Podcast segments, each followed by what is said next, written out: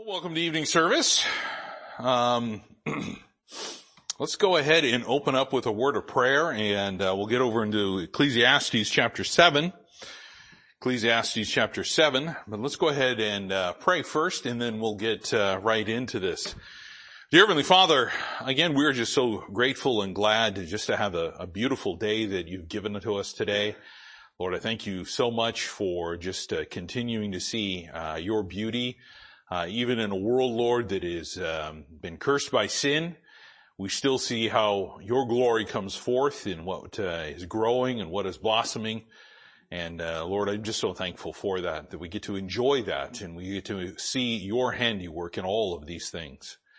Lord, I pray that we would be grateful for that and Lord, we would be very thankful for all of those things.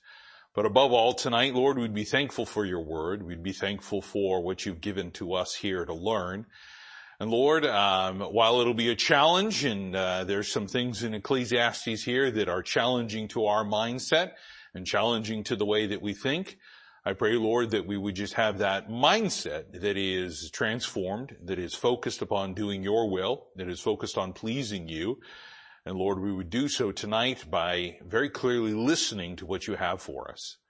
I pray, Lord, you just be with my voice and be with uh, all of us here, that this time would be pleasing and honoring unto you, that only the things, the Lord, that uh, bring you glory, honor, and praise would be said, spoken, and done tonight. And this I ask in your Son's name, Jesus Christ.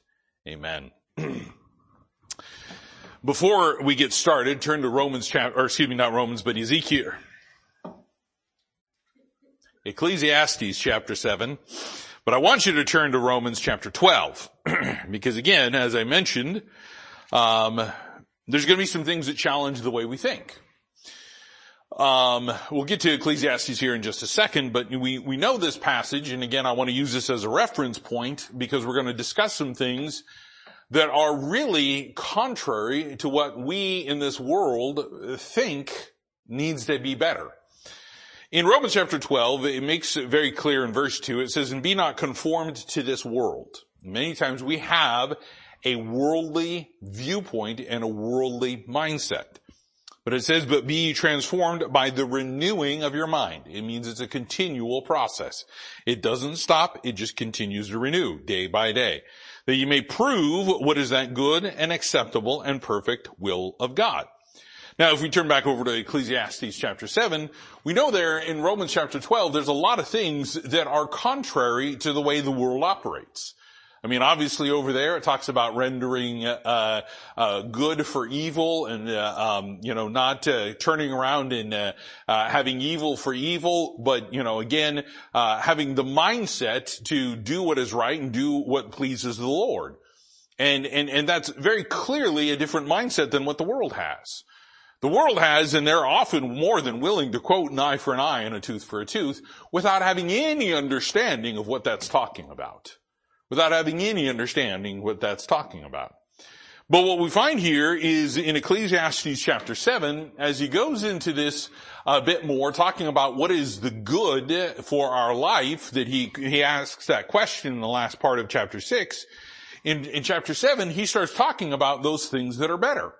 Now again, the idea and the concept is, is that we get to this point where in the last part of chapter 12, the last two verses, he talks about, let's hear, you know, let's hear the conclusion of the whole matter, fear God and keep his commandments. This is the whole duty of man. That's, that's the mindset. This is where we're going to. And I like to read that verse to begin with because again, I want us to get that set, that, that set in our mind of how we think this thing through how we go through this. Because there's a lot of challenges to the way we think. Now obviously in verse, uh, verse one, we talked about this. It said a good name is better than precious ointment. And we talked about its parallel passage over there, uh, in Proverbs chapter 22 verse 1 where it talks about, um, uh, choosing that good name. And, and we have that, uh, that, that choice. A good name is always better than anything else. A good name is always better than, than as he talks about here, something that has healing. Now it's interesting as he goes through this, he kind of uses this from a physician's standpoint, from medicinal purposes. Because that precious ointment would do many things. Not only were we talking about ointment there uh, with the anointing, but we're also talking about a salve that would would come along and we could put on a wound that would help things heal. Uh, we, we, we, do that nowadays. There's certain things that happen and, and they put on, put on certain types of ointments and creams and gels and things of that nature. If you get a serious burn, there's this wonderful new invention that came out, I shouldn't say new, it came out several decades ago called Water-Jel and it helps helps with burns. It, it, it's meant to to help protect them and heal them.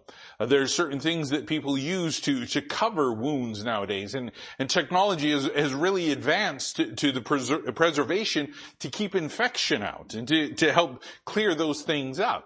Far better than what they had uh, uh, in in the Old Testament.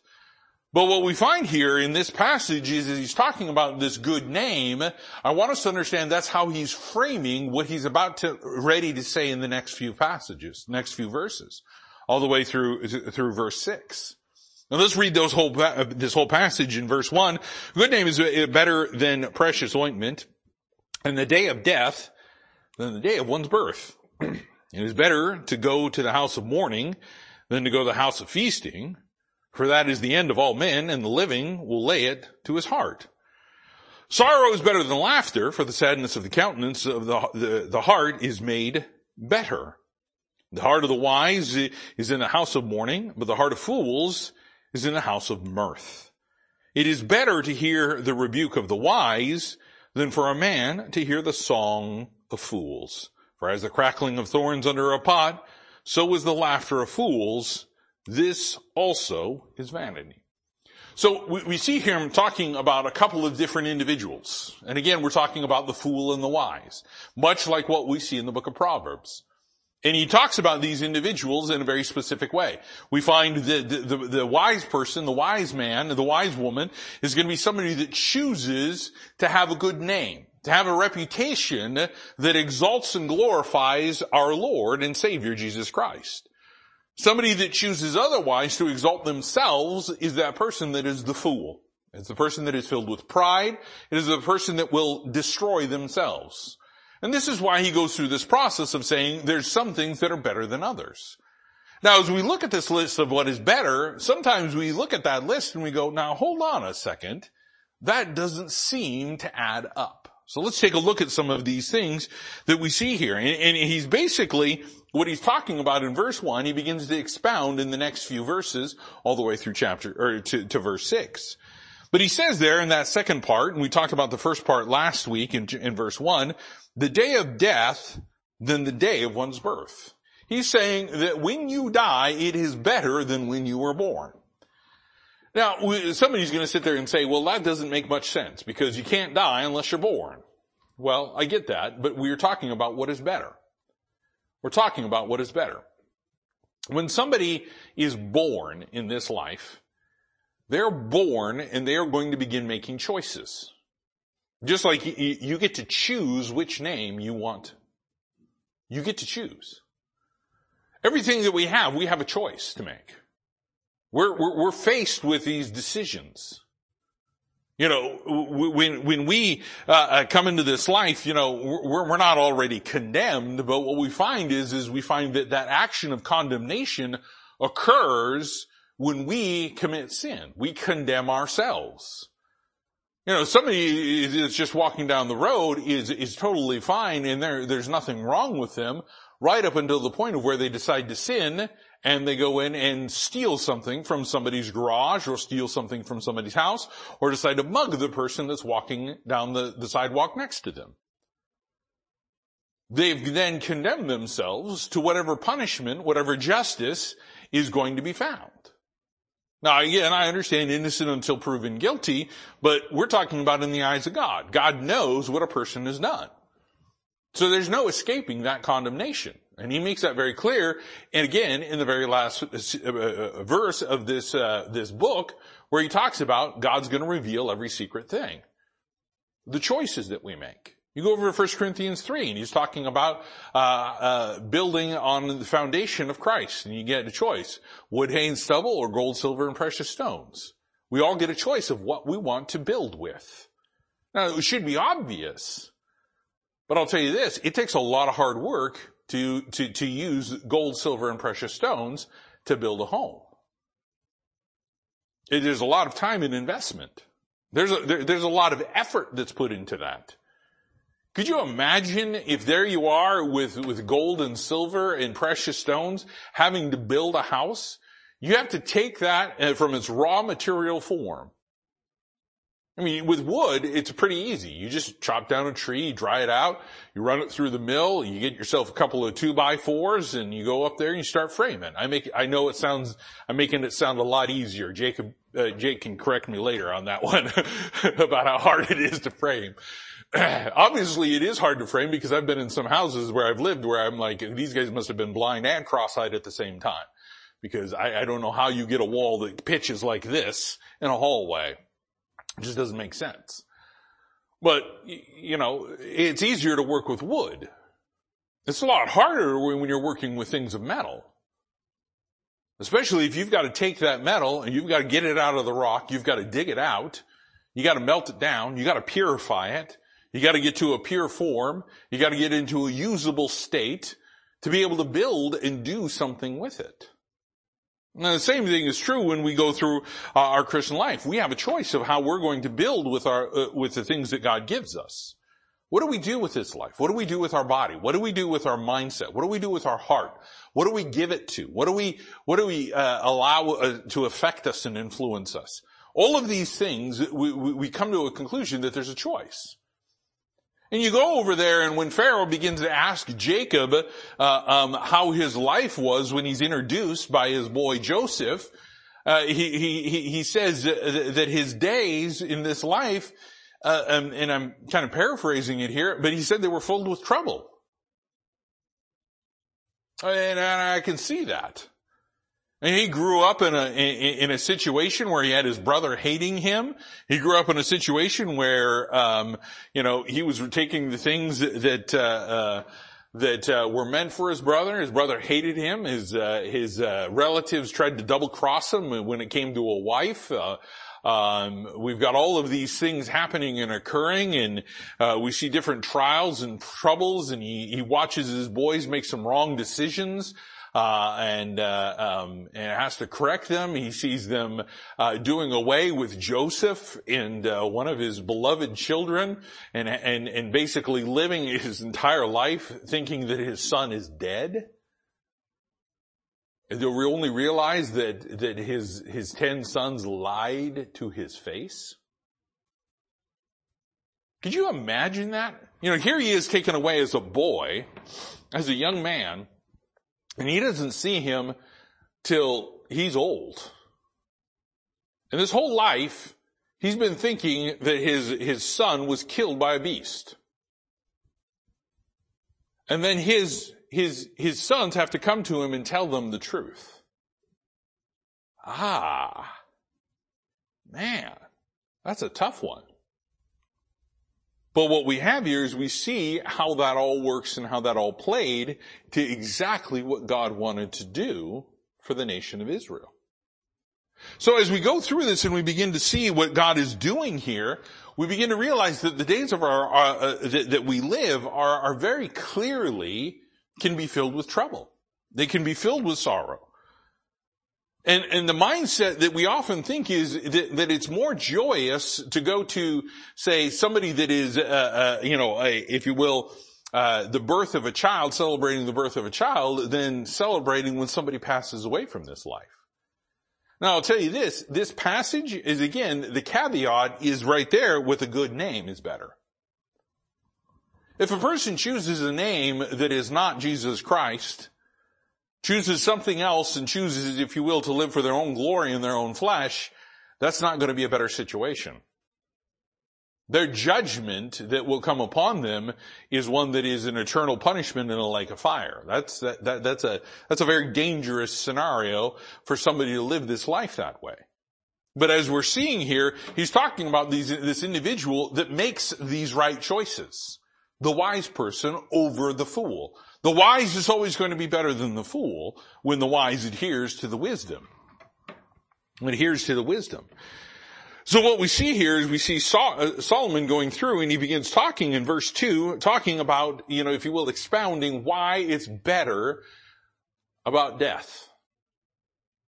Because if a person can say, I have chosen a good name in my life and that name is Jesus Christ and I've given him all glory, honor, and praise, I've chosen the wise things of God. I've chosen to do righteous. I have chosen to do that which is good. As we've seen over and over and over again, he's talking about, you know, somebody that lives their days but doesn't do any good. Now we're seeing, if you will, why it's better that somebody would choose those things that are good because the day of their death is going to be something that is far more rejoicing. You know, when a saint that has lived their life for Jesus Christ and has lived to do those things to glorify their Savior passes away, they're going on to glory. There's no, there's, they're going to a place of no sin. They're going to a place where their Savior, uh, they can see face to face. They, as, as uh, Paul says, to be absent from the body is to be present with the Lord. I mean, uh, we, we, we look at those things, and while it is somewhat sorrowful for us now, and there is a mourning process that is ascribed to us that we should do, there's still this understanding that that is a better thing. It's a better thing. What happens is sometimes we get a little selfish and we want to keep that person for ourselves. We think we know better. We think we, we, we, we, we, we deserve this. But the problem is, is when we, we get into that mindset, we, we're, we're thinking incorrectly. We again have to have this transformed mind. So here he is and he begins to expound in this and as he goes through this, in this passage in verse 2, he said it is better to go to the house of mourning than to go to the house of feasting. Now, now let's think about this for a second. He, he's talking about a, a very different scenario of what we in this world think is better. You know, many times people w- would much rather choose, if you will, to be, uh, have, have, have a giant feast and just enjoy everything and to just have, if you will, fun all the time. That's not life and that's not living. God never promised happiness. He gives us joy, but we can have joy and sorrow. But what we find here is we find that this individual, that, that the choice of, of dwelling in the house of mourning is a, is a mindset that is better than the one that's over there saying, hey, I'm just wanting to eat, drink, and be merry. Now look, there is nothing wrong, as we've already talked about, with enjoying what God gives us. But if that becomes our overwhelming mindset, that that's what I have to have in this life, then we don't understand life. We don't understand the nature of death and what death does and what death is about. Let's face it, death is a huge mystery to a lot of people, including believers. Including believers. They don't understand that. You know, God gets glory in all of that. He gets glory when we pass away. Why? Because then there is another redeemed with Him in glory.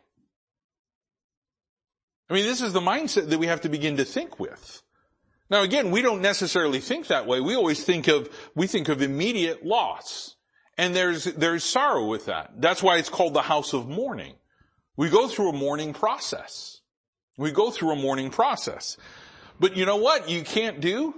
You can't have a situation where somebody goes through and something happens, such as a death in a, in, in a family, and have somebody pass away and then turn around and say, well, you know what? We're just going to have a big giant party.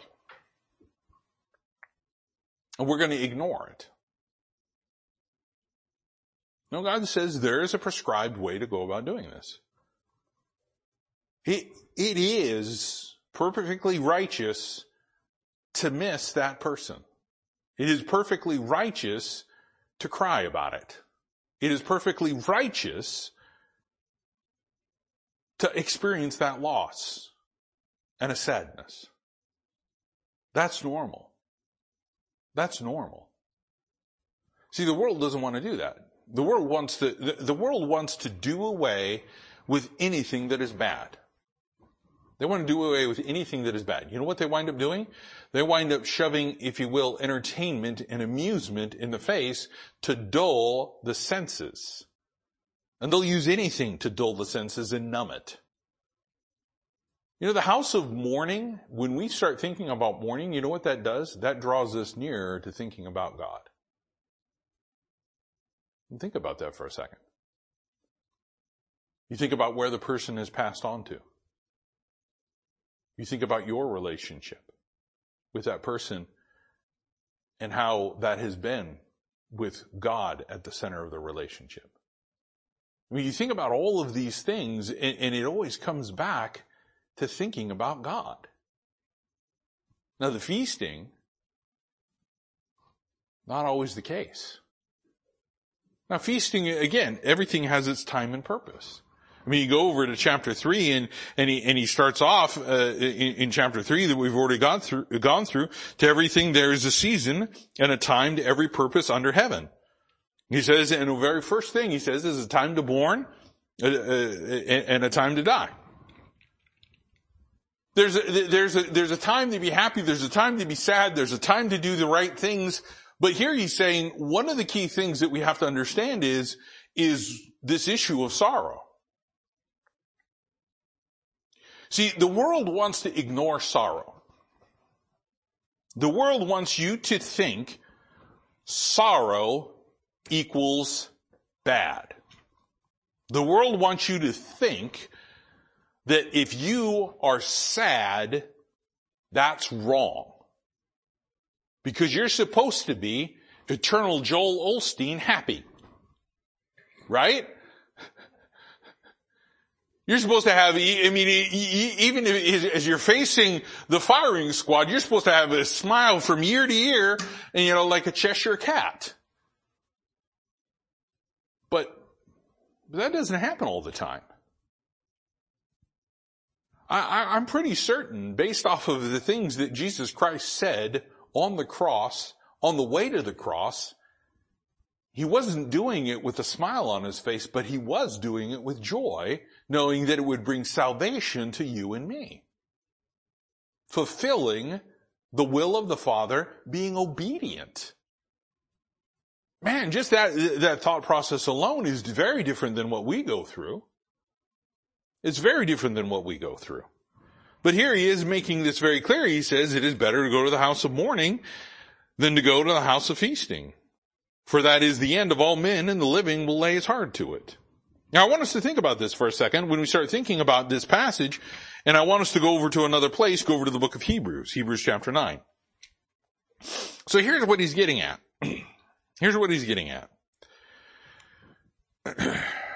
I remember at some point in time, uh, very early in our um, in our marriage, um, one of um, Amy's family friends um, was diagnosed with a with a brain tumor.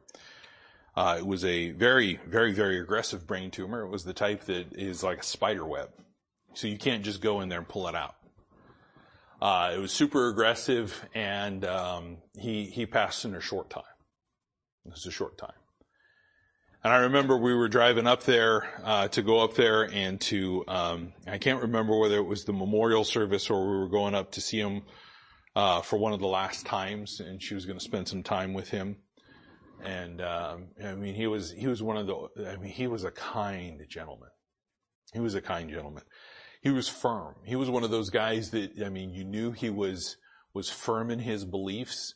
He didn't take a lot of guff but at the same time, you knew that he had such a generous heart. And I remember that, and I remember driving up there, and I remember having this conversation with, uh, you know, it's kind of quiet in the car, and the girls are, I think, uh, I don't know if Emma was born at the time or not. Can't remember. But I remember driving up there, and I just remember saying this. I said, you know, we're getting to that point in time in our life where this starts happening more frequently.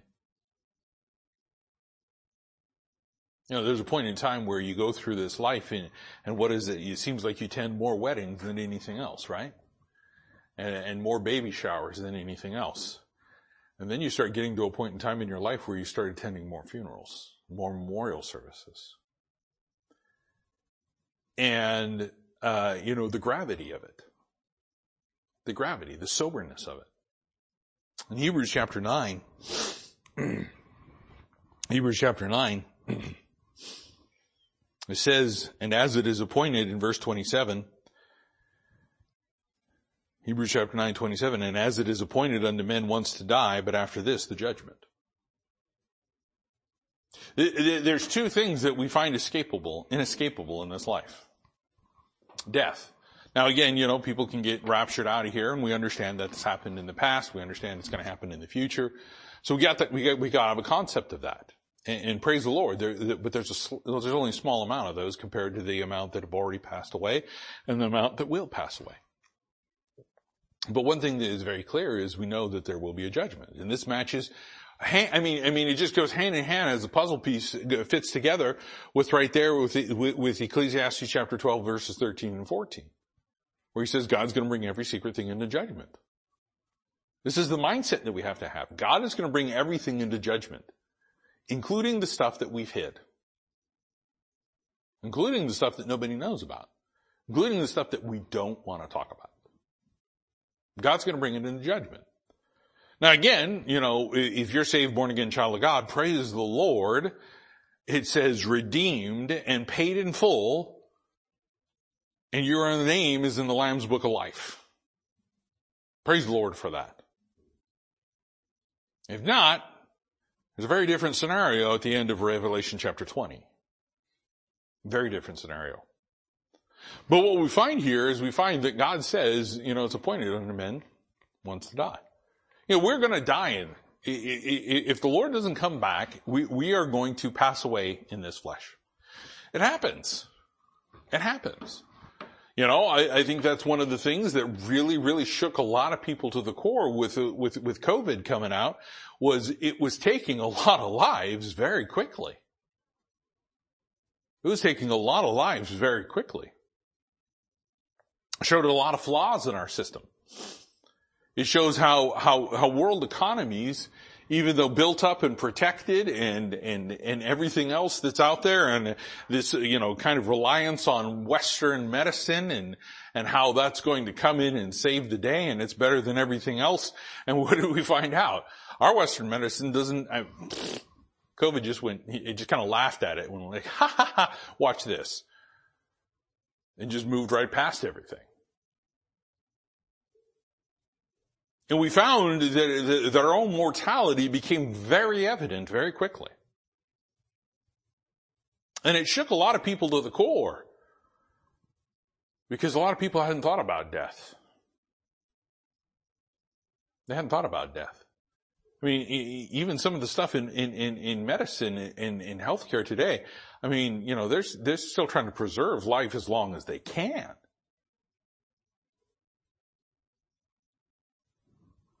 But we, we, we get to this point where we realize that, you know, this flesh is going to stop working. Again, we, we had a conversation this morning talking about when do we know when we're getting old and, and, and I, and I, I you know, kind of made the, the comment, uh, of it's when something drops on the ground and you actually have the conversation within yourself, is it worth bending over and getting it?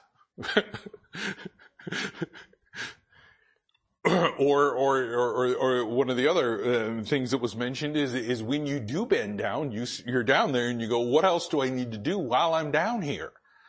To clean things up or do I need to get this or that pen that I dropped that I said wasn't worth it before now I'm down here because I have to tie my shoes. I better go down there and get that while I can.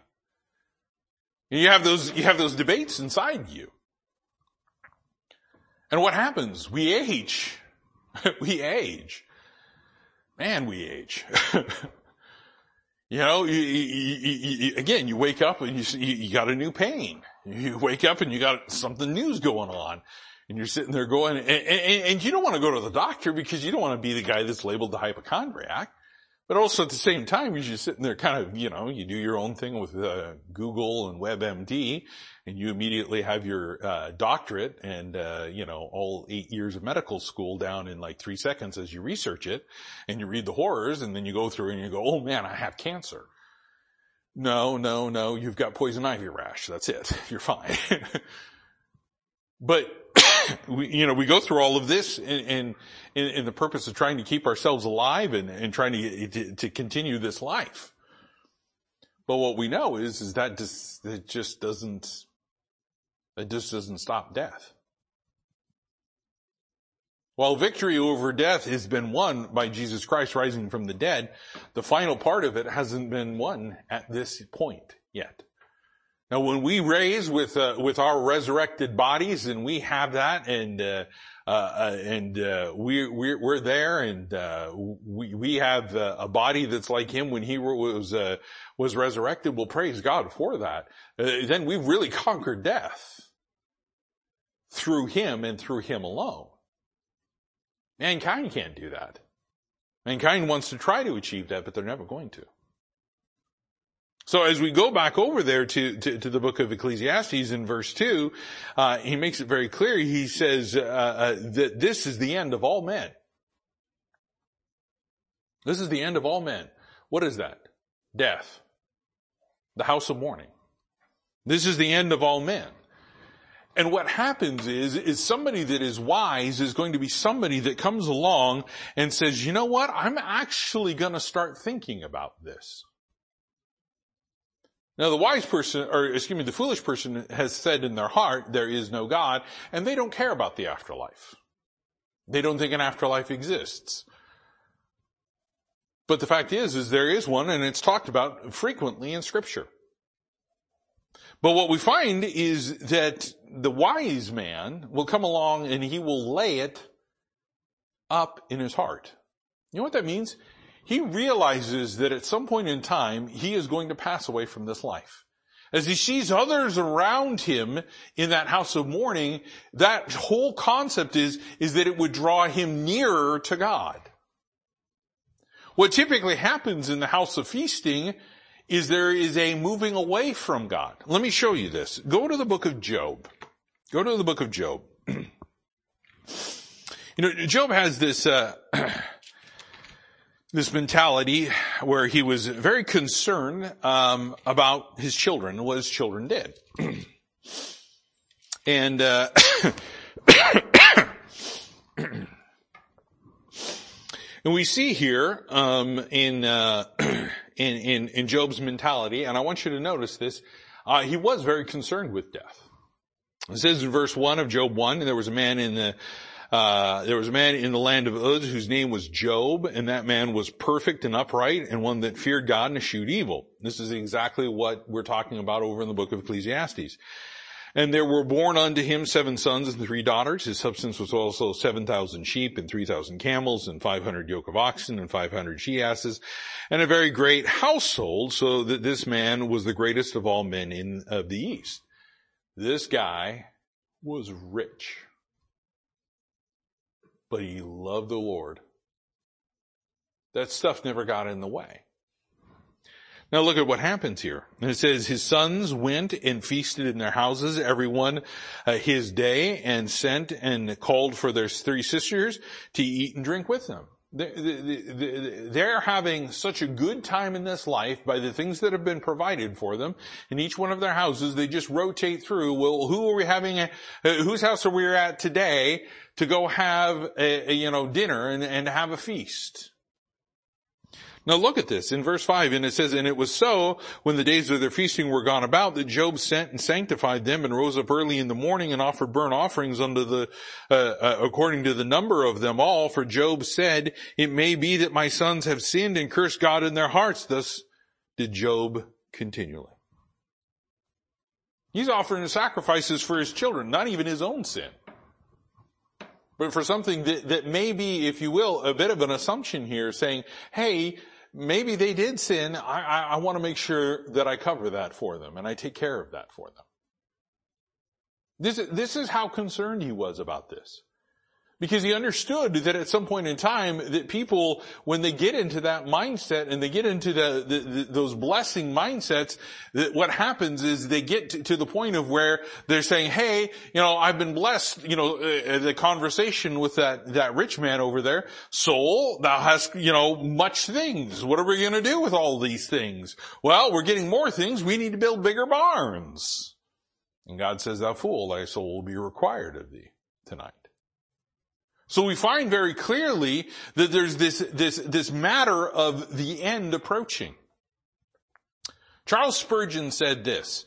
He said, and this was back in the 1800s when we would think about, you know, things being on fire for God.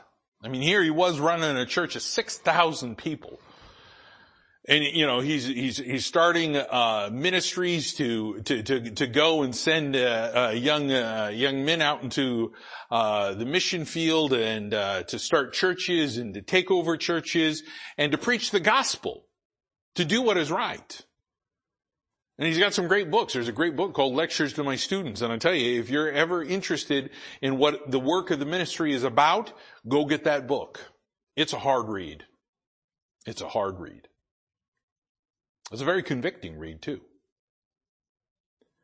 But one thing he said is as he looked around on, on, on the people and he looked around at his congregation and he looked around on the churches in the world, he said this. He said, I'm convinced that men and women that are believers truly do not believe God's word. He said, because if they did, they would believe that God could come back at any moment in time and that would remove them from their sin. How awkward would it be as you're right in the middle of committing a sin, Jesus Christ shows up? The trumpet sounds, and all of a sudden as you're robbing the liquor store, the trumpet sounds and you're like, oh man. You're caught up in the air. And Christ says, Oh, what were you doing? that would be a bit of an awkward conversation. That would be a bit of a troubling thing.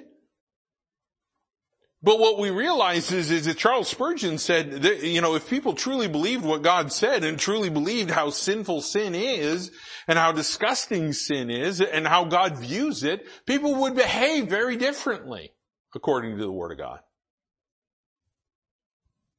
So the same thing becomes true when it comes to this issue of death.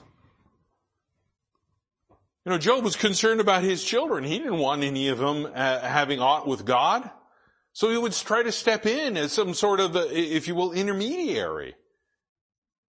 And what we find here is, is as God's saying this over here, that, that, that, this is the end of all men, that death and the living will lay it to his heart. He's saying, you know what happens? Somebody that is wise and somebody that is truly living a life with that desire for a good name is going to make decisions based on when they die, what account is being told. Turn over the book of Psalms, Psalms chapter 90. Psalms chapter 90. Psalms chapter 90 is uh, um, what is often referred to as the prayer of Moses. So this is one of the Psalms that David didn't write, but Moses wrote it. And it's found here in Psalm chapter 90. And he goes through and he starts talking about all of these things, uh, that happens. and he talks about this here, uh, um, in, uh, and uh, just to kind of think about this, he says in verse four, he says, "For a thousand years in thy sight are as but yesterday, when it is past, as a watch in the night." So this lines up with what uh, Peter says, a day is a thousand years and a thousand years is a day to God. When you are not bound by time, time makes no difference. Time is not even a factor in your considerations. Time doesn't even fit into the equation. So here he says, uh, "Thou carriest them away uh, as with a flood. They are as uh, uh as asleep in the morning. They are like grass which groweth up in the morning and flourisheth and groweth up. In the evening is cut down and withereth." Uh, um, today, Mike and Silas came over and grabbed some branches from my backyard, and Silas was looking at my backyard, and he's like, "Pastor, you want me to mow it?" And I'm like, "Yeah." I want you to cut this grass down. Cause you know, the rainy season has come and guess what happens with the rainy season? Our grass grows and it grows fast and it grows tall. I mean, he's gonna, he, you might actually have to get Jake's tractor to go over there and mow some of that stuff down. but you know, what happens? It gets cut down. You know, there it is in the morning and it's, you know, flying in the breeze and it's all happy and the rabbits are coming around, you know, selectively picking each blade of grass. And then here comes Silas, mows it down. That's our life, by the way. That's what happens. There one minute and gone the next as the lawnmower rolls over us.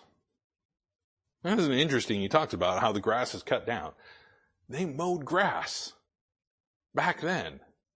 Oh, that's interesting. Anyways, it says it's cut down and withereth. You know what happens when the grass is cut down? It leaves those little clumps that the dogs like to go and eat.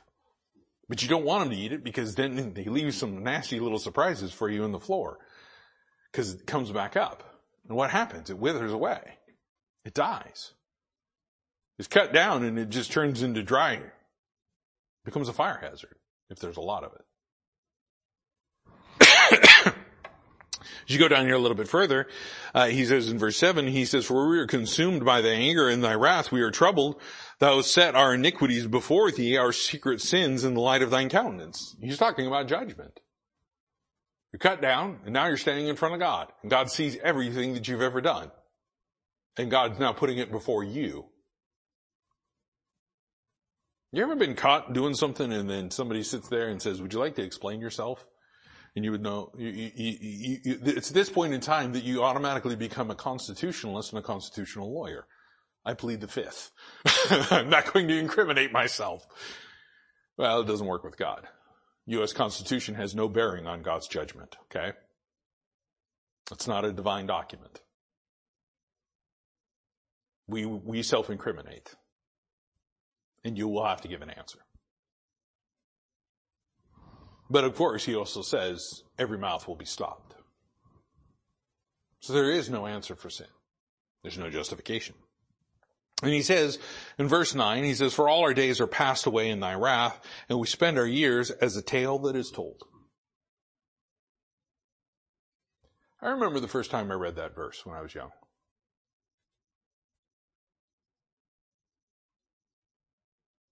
And I was thinking about it. We spend our years as a tale that is told. What's somebody going to say about our life? Let's say, you know, there's an angel as we read over there that sits there and records. Let's say he puts together your auto, you know, your biography. It's not an autobiography because we know if we did an autobiography, we would leave out certain key elements, right? Anything that would be convicting or, or, or go against us. But what tale would be told of our life? I tell you this, you know, what's absolutely fantastic about it is, is that you, you know, you get to somebody say like Ken Stewart and it says that he was born on December 3rd, 1973 and, uh, he trusted Christ as his savior on such and such date. And from this point forward, he lived for the Lord. I'd love to say that I did that in every single area and every single aspect, but you know, I didn't. But praise God, my sins are forgiven and they're blotted out and my transgressions are washed away, as scripture clearly says. Thank God for that. But I'll tell you this, at what point in time when we looked at, look at our life, what type of book would it be? Would it be a mystery? Would it be a horror novel? Would it be one that would be banned from schools? Would it be one that uh, we want to take out back and burn? Most of us would opt for that. I want all copies and I want all copies burned immediately. But, but here he says, he says this is, this is the mentality. This is what we have to think about. This is what, this is what a person is that lays it to heart when they think about the house of mourning. You don't think this way when you're having a good time. When you're having a good time, sometimes isn't a lot of sobriety involved. You know, there you are, you're having a party and so on and so forth, and in comes the guy that you know is gonna bring, you know, the soberness in. Bring everything to, you know, it, it, we often like to call them the killjoy, right? But we have to keep this mindset. It'll keep you from sin, okay? That's the important part. This is the important part. In verse 10, it says, the days of our years are three score and ten. He says, you got 70 years. You got 70 years. Now that's obviously a lot less than Methuselah had. By about 900 something, 900 years. But you understand what I'm saying here is, is if we've got 70 years of our life, and, and some people live way past that, and praise the Lord for it. But 70 years, what are you going to do with 70 years? What are you going to do with 70 years? And if by reason of strength they be fourscore years, yet it is, uh, yet it is the, uh, their strength, uh, strength, labor, and sorrow. Yet is their strength, labor, and sorrow. Now it's interesting, he says, if you extend past it, there's going to be some sorrow. Now this is exactly what we're talking about here. This sorrow mentality is one that a lot of people don't want to talk about and they want to avoid. He says, for it is soon cut off and we fly away. Take a look in verse 11. He says, who knoweth the power of thine anger even according to thy fear, so is thy wrath. And here's what he says in verse 12. I read all that to get to verse 12. So teach us to number our days that we may apply our hearts unto wisdom. You know, we should, we should really kind of take a look at that and say, okay, uh, I, I'm how many years old? How many years do I have left? How many years do I have left? I, I, I turned 49 this year in December. I just turned 48. 21 years left. What am I going to do with 21 years? What tale is going to be told in those 21 years? Am I going to live it for the Lord or am I going to do something different? Am I going to live it for myself? Am I going to party, party, party all the time? Or am I going to keep in mind that at some point in time, I will too stand in judgment just like everyone else? And I keep that in mind. I keep that in mind. I want to glory in the day of death. That I have fought the good fight. I have kept the faith. I have finished my course, as Paul says. And here he says that we may apply our hearts unto wisdom. Every single day you should be desiring to know wisdom. Now wisdom is personified in the book of Proverbs in verse, uh, chapter 8 specifically. The fool or if, if you will, the foolish woman that is, is personified over there in, in chapter seven and the foolish man, those things are obviously contrary to the, the, the, the personification of wisdom and what she brings to the table in chapter eight of Proverbs. And throughout the chapter, or throughout the book, I should say. And the same here. And he says, that when somebody says, uh, when, uh, when Solomon's saying here, the living shall lay it to his heart, he is keeping that in mind. He's keeping that in mind. He's keeping that sobriety in mind that is told that we should have as a believer over there in, in, in, in, uh, with, uh, with Paul talking to Timothy, with Paul talking to Titus. We should be sober. We should realize that death is a very real thing. It's going to happen to everybody. At some point in time, every person is going to stand in front of God. And that's either going to terrify you because you're looking at him as God that's going to judge you in your sins, or you're looking at him as your savior and you're happy to be there. So the day of your death would be joyous. It would be far better. It would be far better.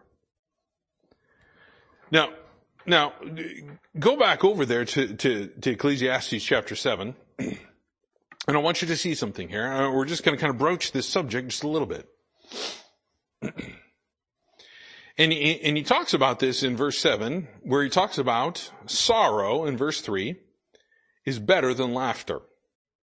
For by the sadness of the countenance, the heart is made better. Now, we all know the verse, a merry heart doeth good like a medicine, right? We know that, we know that one. We love that one. And we use it. Sometimes out of context, but we use it, right? And we think that that's the best thing. God just said sorrow is better than laughter.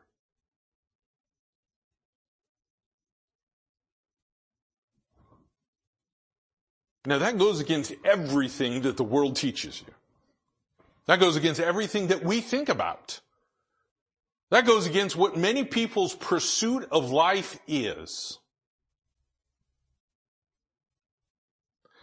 But that's only because they don't know what sorrow does. They don't understand the purpose of sorrow. They don't understand that the purpose of sorrow is solely meant to bring you closer to God. So what do they try to do? They try to avoid sorrow at all costs. They, they, they, will use every method under the sun to try to avoid being sad. But the fact is, as God says, sorrow's a good thing. Now that flies in the face of all psychology. Modern psychology teaches us that depression is bad. Now as somebody that at one point in time in my life was depressed to the point of despair and suicidal thought, I will tell you this. It's not a fun place to be. But when it's reached that point, God has been excluded in the thought process.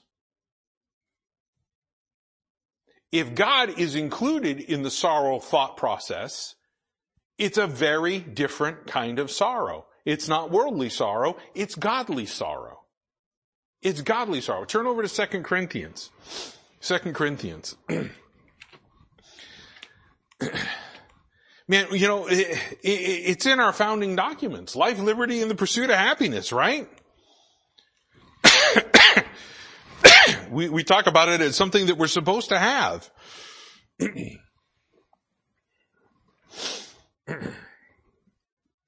And here in this passage, in verse uh, verse six of Second Corinthians chapter seven says, "Nevertheless, God, that comfort those that are cast down, comforted us by the coming of Titus." So God used Titus to come and begin to relay what had happened over there in Corinth.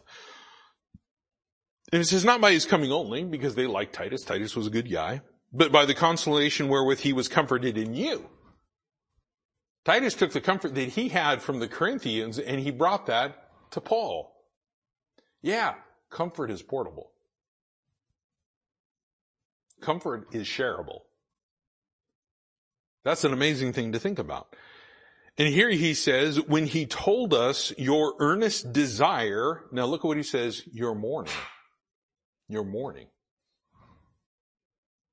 Your fervent mind toward me, so that I rejoice the more. You know what? Let, let, let, let me be clear with this. When we start talking about mourning, we're not necessarily talking about death in the form of physical death, but we're talking about mourning over the fact that we've sinned. It is better to mourn over sin than to rejoice in it in feasting. Puts a whole different perspective on that verse now, doesn't it? What were they mourning about? They were mourning about the fact that Paul had to write them a very aggressive letter saying, if I got to come over there and slap you around, I will. I, am putting that in the Ken Stewart version, okay? he gets very, he gets, he gets right up there in their face and says, you know, you, what you're doing is wrong. He says, you're all divided, you're all at each other's throats, nobody has charity, which is what you're supposed to be looking for. You're all sitting there boasting about what God has given you as if you're some great thing. And he's like, you're not. So stop it. And here he is in this next verse, uh, uh, where he says in verse 8, he says, For though I made you sorry with a letter, I do not repent, though I did repent. For I perceive that the same epistle hath made you sorry, though it were but for, uh, for a season. That sorrow was for a season. As I've always said, sorrow is a transient thing. It's when we use it incorrectly that we have problems. You know, you know what makes a good name? Somebody that admits that they're wrong, repents, and seeks forgiveness. This is what he's talking about over there in Ecclesiastes chapter 7. He truly mourns when he's offended somebody. He truly mourns over the break in the relationship, especially with God. Just like, uh, uh, just like David did in Psalm chapter 51. And, and he talks about it over there in Psalm chapter 32, Psalm chapter 38, and he's talking about how it feels like a rottenness in his bones and he's just physically sick because of it, because of sin and the sin that he's committed. That's a house of mourning. That's a house of mourning. Here he is making him sorry, and, and, and, he says, you know, obviously he did this with this letter to get to the point across that what they were allowing in there was sin. And it ought not be. In verse 9 he says, Now I rejoice, not that you were made sorry, but that ye sorrowed to repentance. Sorrowed to repentance. Now again, what is repentance? Repentance is turning from something to something else. There's always two objects in repentance. There's something you are turning from and something you are turning towards. Not all repentance involves sin because it says God repented of the evil he was going to do to Nineveh. Now he wasn't going to do sin to them. He was going to judge them. To them that was very evil because it would have done a lot of harm.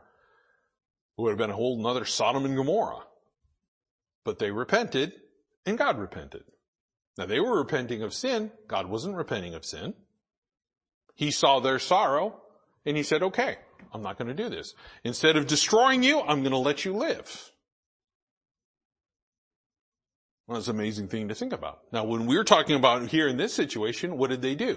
They turned from their sin and they turned to God. That's what repentance is about. It's making a purposeful decision.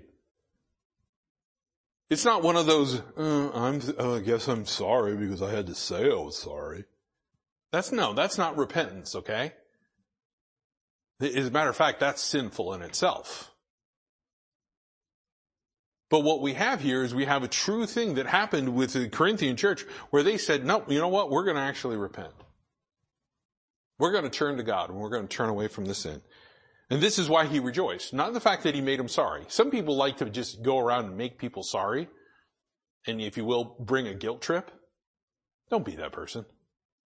That's just evil. Right?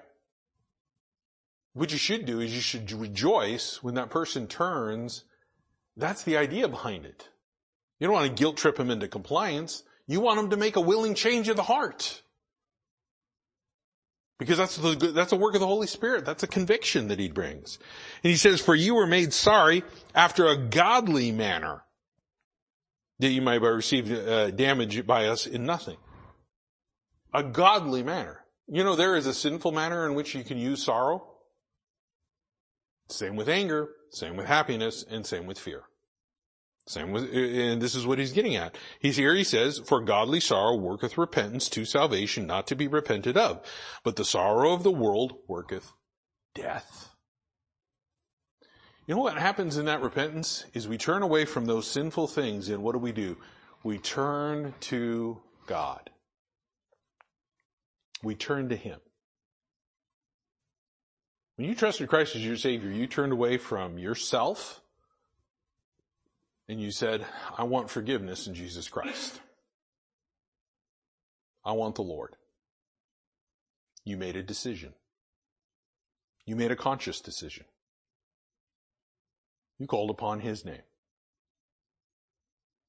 So when we begin to realize here what this is about, we realize how valuable sorrow is. This is what, what, what he's talking about. This is why Solomon, even, you know, in his life, he realized he made some pretty big blunders. 700 wives and a 1,000 concubines or whatever it was. Good grief. And what was it all for? The purpose of political gain to keep Israel's future secure. Oh, so let me get this straight, Solomon. You're wise, but you didn't trust God. Yeah. And here he is saying, look, you know what's best? Sorrow is always better than laughter. Why? Because take a look back over there at that passage and what we find in verse three, and we'll, we'll, we'll close with this. Sorrow is better than laughter, for by the sadness of the countenance, the heart is made better. Not only is there a healing that occurs, but there's something else. It's now in an improved state. When you get sin out of your life, you're far better than you are with it in it. If the sin is still in your life, you're in a miserable condition. Sin removed from your life, you're in a better condition. This is why every pastor, every evangelist, every preacher, every missionary, every Sunday school teacher, every junior church teacher, every youth pastor, every assistant pastor, anybody that has any uh, uh, instruction in the knowledge of God says, get the sin out. Why? You'll be far better for it. And it would be better to sit there and be sorrowful as you get sin out of your life than to sit there and laugh and laugh at God and laugh at sin and laugh away with the world your life. And these are pretty dark sayings that Solomon's talking about here. But they have an, I mean, the, the, elements of truth that are ingrained in these are, are, are such valuable treasures. Especially when we start thinking about that mindset. The world says, hey, no, you, you can't be depressed. So we need, we, we need to get you out of that depression as soon as possible. No, use the depression the right way. Start analyzing. Lord, search me and try me. What is causing this depression? Is it sin in my life? Is there something I need to address? Is it a temporary period of mourning? Am I taking my sorrow and using it for something sinful? Is it the sorrow of the world? Am I separating a relationship, causing the death of relationship with the brothers and sisters in Christ and you, Lord? What am I doing with it? That's the first place you start when you start talking about depression. And that's where we have to begin. The next few verses, he continues to go on with this and he talks about the way of the fool.